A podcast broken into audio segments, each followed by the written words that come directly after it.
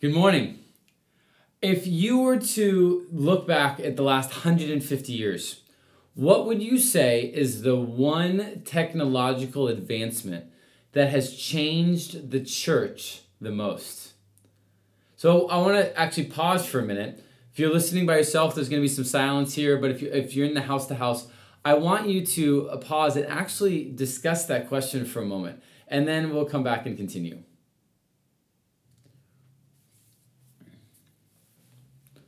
I'm going to welcome you back. And there's lots of things that could have been said uh, to answer that question. Uh, some of them could have been electricity. I mean, think about how much that had an impact on so much of the world. It could have been more modern examples like the telephone or the iPhone, the smartphone, social media, all of those that are technological advances that have and are still to this day dramatically impacting our life as a church. But I want to focus on one of them for a moment that I think um, may not have been said, that may have been lost. In my opinion, one of the most, if not the most, is the automobile. That's right, the car. Uh, this completely changed the makeup of how our society was structured, but as a result, it also affected how we look at church. The church gathering used to be a place in your neighborhood. There was parishes that you would walk to and it would be part of the community. But now with automobiles, you had um, parts of society like suburban context that were being built in droves so people could remove themselves from an urban context and drive into the city and create this little comfort oriented place. But the car also changed how we experienced the life of the church. You no longer were bound to be part of the people of God that was geographically closest to you. You could get up and go elsewhere. Now, if you take that and you blend it with the uh, consumerism that has fueled our world for so long, I mean, you people competing with one another. These are good things, but we'll see that they possibly, in my opinion, have become God things. They become an idolatrous thing. And so you take consumerism, people that are driven by what's um, what's in it for them. They they can put money into something and get something out of it. And if they don't like the experience, they don't like the commodity, they take it and they go elsewhere.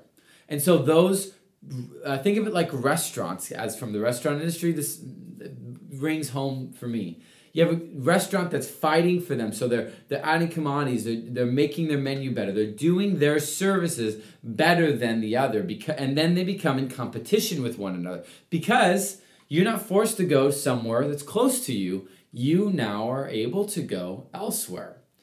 I believe that that um, mixture of transportation and consumerism radically changed the church. And it's the water that you and I swim in as fish today. We don't even realize it, but it's so deeply embedded in everything we do. And so, what ended up happening is it started to change the church rather than being the people of God being formed um, by the gospel so that they can be missionaries in their world. It started to change to, uh, well, how do we get people in the door? And getting people in the door became a consumeristic type thing. You, we as church leaders are now responsible to provide the best religious goods and services possible. We're going to have the best youth ministry. We're going to have dynamic teaching, the best music possible, because we're trying to grow the influence and impact of our body. And so, therefore, we're going to offer the best services so that those from all around can drive and they're going to choose us rather than choose the church down the street. And I've been in circles where we I've had church leaders like frustrated with this. And yet, so often we are the ones that are continuing that cycle. We're, we're doing things so that in our gathering, people feel that they're getting it so that they don't go elsewhere. They, we want to provide an experience, an environment, uh, a meal, if you will. And then if you as a disciple aren't getting fed, then you can just go. You just choose to go elsewhere. If you're not what getting what you want out of it, and underneath this and all around it, there's this motive about what's in it for me. What's in it for me? Is it good for me? Is it good for my family? Am I being fed? Am I being pushed or challenged or developed or taught? Whatever it is your motivation, the focal point is me. Churches now compete like restaurants fighting for consumption rather than as families looking to serve their community. And let me be very, very clear comfort and des- the desire isn't bad. To be comforted is good. To want comfort, to want goodness, to want to be built up. Those are good, good things. But if any good thing becomes a primary thing, that's what the Bible calls idolatry. It's when something that's good takes over something else that God has declared as ultimate. And when we take that good thing and make it the focal point of everything that we're trying to do, that's needing of repentance. You think about comfort. It, blessed are those who mourn, for they will be comforted. You and I are designed to be comforted. Now, our comfort is to be sourced in God. Unfortunately, this environment has created a desire in us to be comforted by our environment more than our Creator. And so, this comfort we are to receive.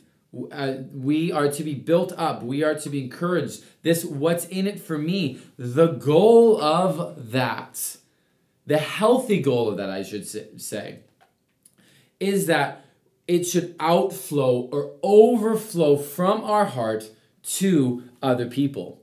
If you don't have comfort from the Spirit, if you are doing mission out of obligation, if you don't have love for and from Jesus as the source, if you're not blown away by the grace that Jesus has given us, if you're not driven by his love for you, and out of that, you want others to know, if that's not your motivation, then you need to be comforted. You are in need. That's a good thing to recognize because mission is an outflow of our love.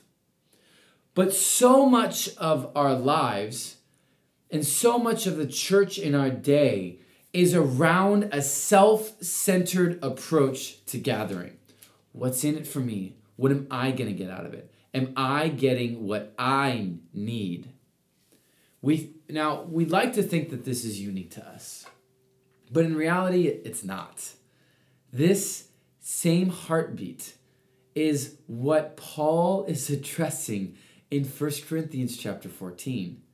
In many ways, they are fighting to be heard. They are not only looking to be comforted, but they are trying to show off their gifts. They want others to look at me, look at me, look how spiritual I am, look at the state of spirituality I have attained. And so their gatherings were to show off and showcase rather than to build up their brothers and sisters in Christ. And so Paul in 1 Corinthians 14 goes about giving them three antidotes to their self centered gatherings. And so we're going to briefly look at those in our remaining time. The first antidote to a self centered gathering is orderliness. Orderliness. For the church in Corinth, they were experiencing a chaotic gathering. They had people using their gifts and they were talking over one another. They were lacking intelligibility. They weren't building one another up. And that was the whole purpose of the gathering. And so what Paul does is there's three different groups that he instructs to be silent so that the purpose of building up the body of Christ is experienced. The first group is the, those that are speaking in tongues. This is what it says in verse 28.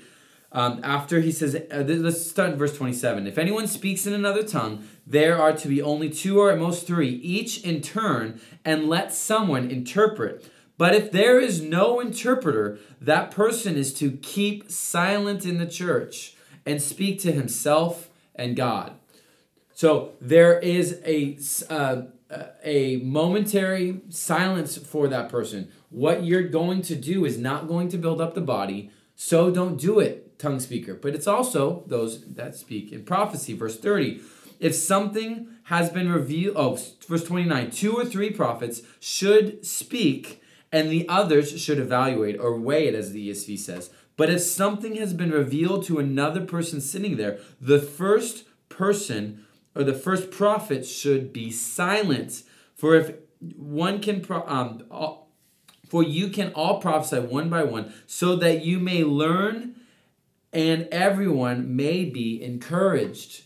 That's the purpose of the gathering. These gifts were to build up the body. And so when the body was not being built up, when an individual was not using their gifts for somebody else, when they were using it for themselves, Paul instructs them to be silent momentarily for the time, so not universally, so that others can be built up.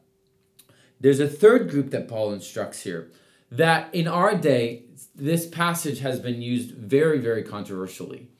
I'm not going to dive extremely deep right here in this time. I put together a teaching video that unpacks these few verses how in many manuscripts they changed location. some people think that this isn't in the original text there's a lot here so I'm, if you want a deeper dive into this i am encouraging you to go there but this the third group of people is women verse 34 the women should be silent in the churches for they are not permitted to speak but are to submit themselves as the law says they want to learn something, let them ask their husbands at homes, since it is disgraceful for a woman to speak in the church. Okay, obviously, big, bold statements. This is what I'm going to submit to you.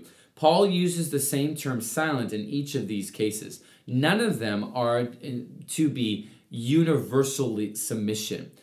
It's commonly understood by most commentators that these, um, the women that he's speaking to, were probably disruptive. They were speaking out of their place in the relational dynamic of what was happening. And so he was saying, hey, this isn't for you to be silent else um, universally because prior in chapter 11 verse 5 he says when women are to prophesy here's the way that you do it so he's in one place encouraging women to do it in a right way and then all of a sudden here he's saying it here it's likely that this is a, a, specific instruction to a specific group of people that are doing it disorderly, like those that are speaking in tongues and speaking in prophecy out of turn. So he's saying, not a universal, they are always to be silent.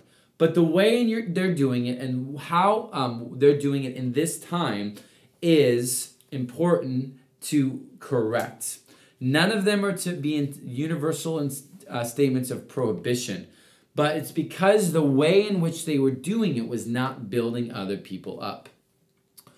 This does not limit these gifts. Paul says elsewhere to not prohibit speaking in tongues. He says that he wants everybody to prophesy. Um, he it says elsewhere, as I said in chapter 11, verse 5, that women are to prophesy. But he wants them to be put in their proper place.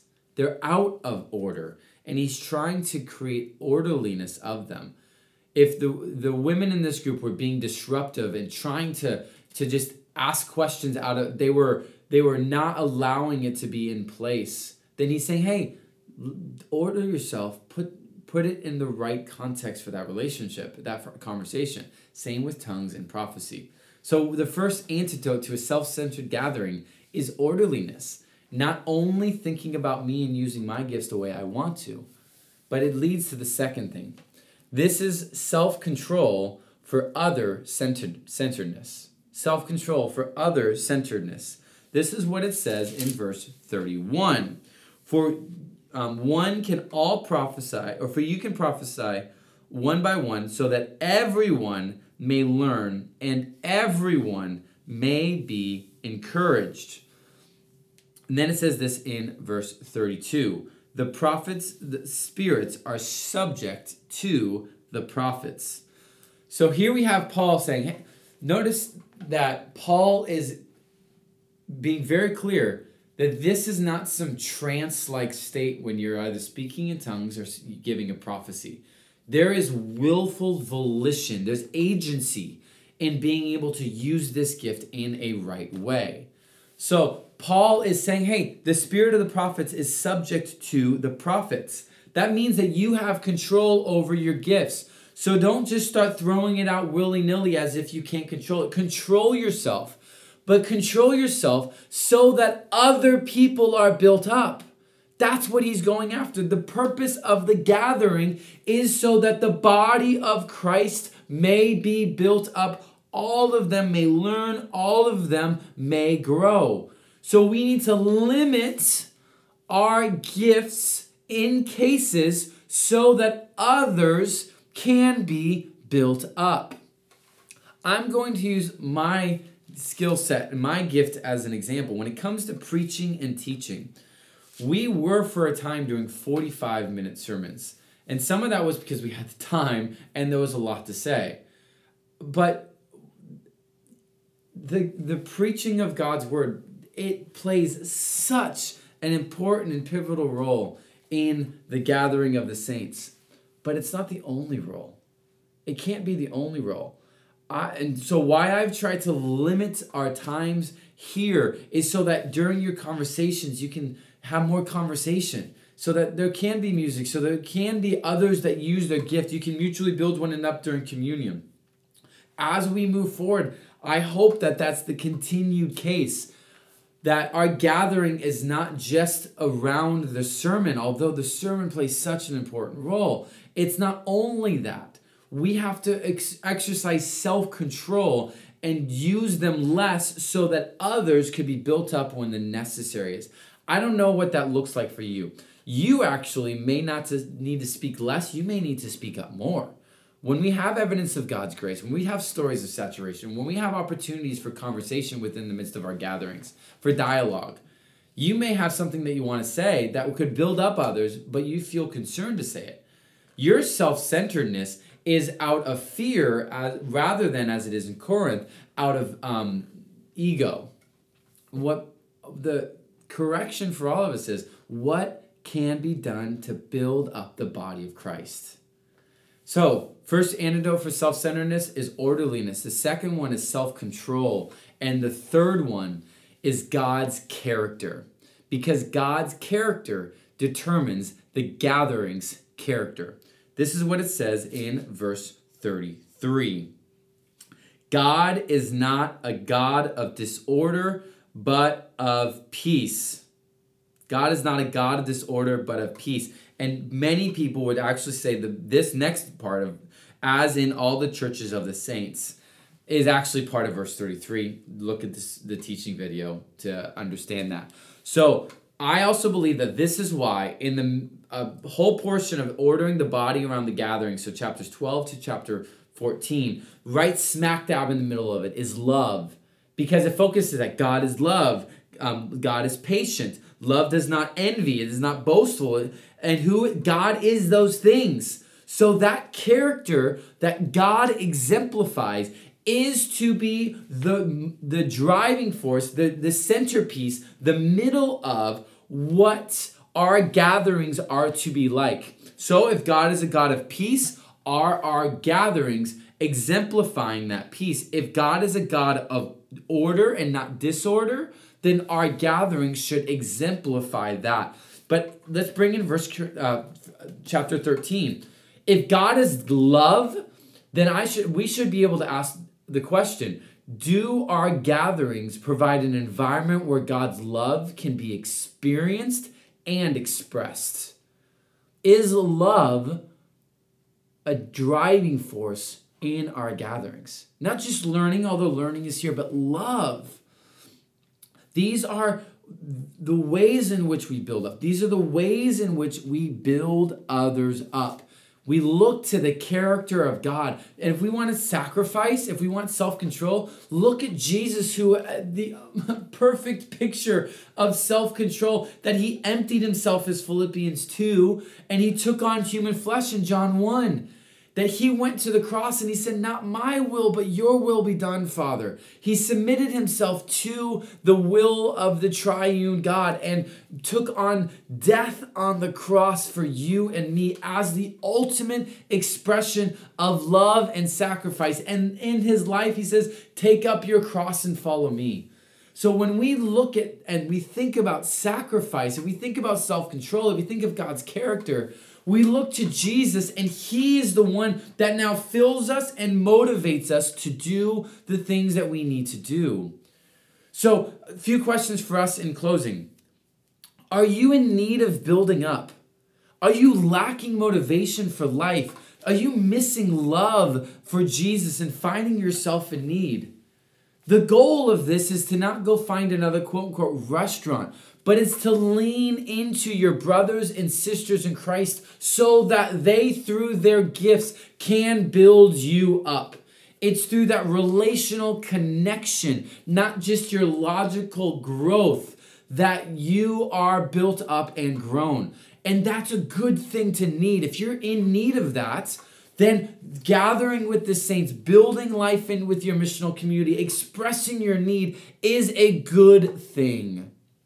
Are you secondly, are you part of the church but you don't think you have much to offer? Or do you think it's your job is to sit down, stay quiet, and let the quote unquote professionals do the work of ministry? Brothers and sisters, we're all needed here. We all need to be built up.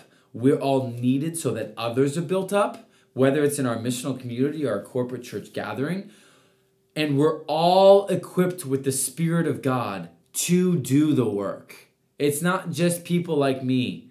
It's all of us, every single one of us, even if it's behind the scenes, which I will say, brothers and sisters, we need more of in Soma Federal Way.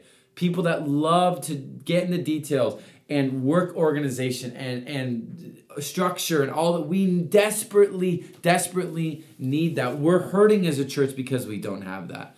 So that may be you, and you need to act instead of sitting back, you may need to lean in.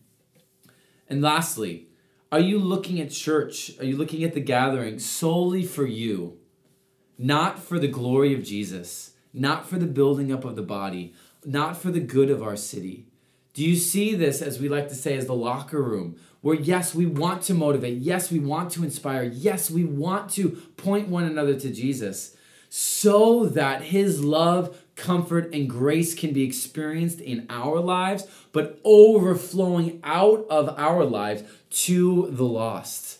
There's thousands of people that don't know Jesus, that desperately need him. And they need a people that have been changed by him, that exercise um, self control, that are ordered in their gathering so that they can be built up. And as we are built up, as we collectively reflect the image of Jesus, we can go share the gospel with a world that desperately needs it.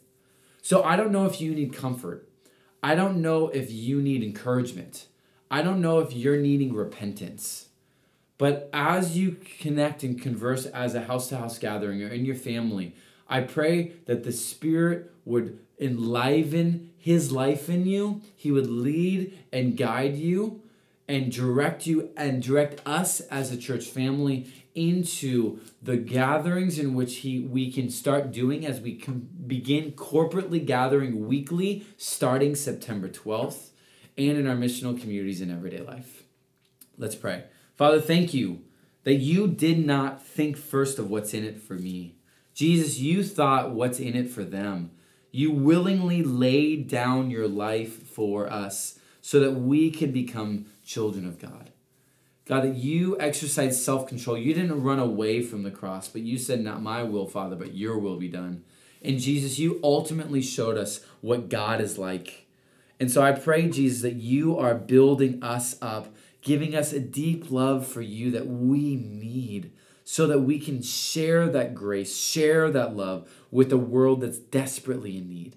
So, Father, we thank you. We pray all this in Jesus' name. Amen.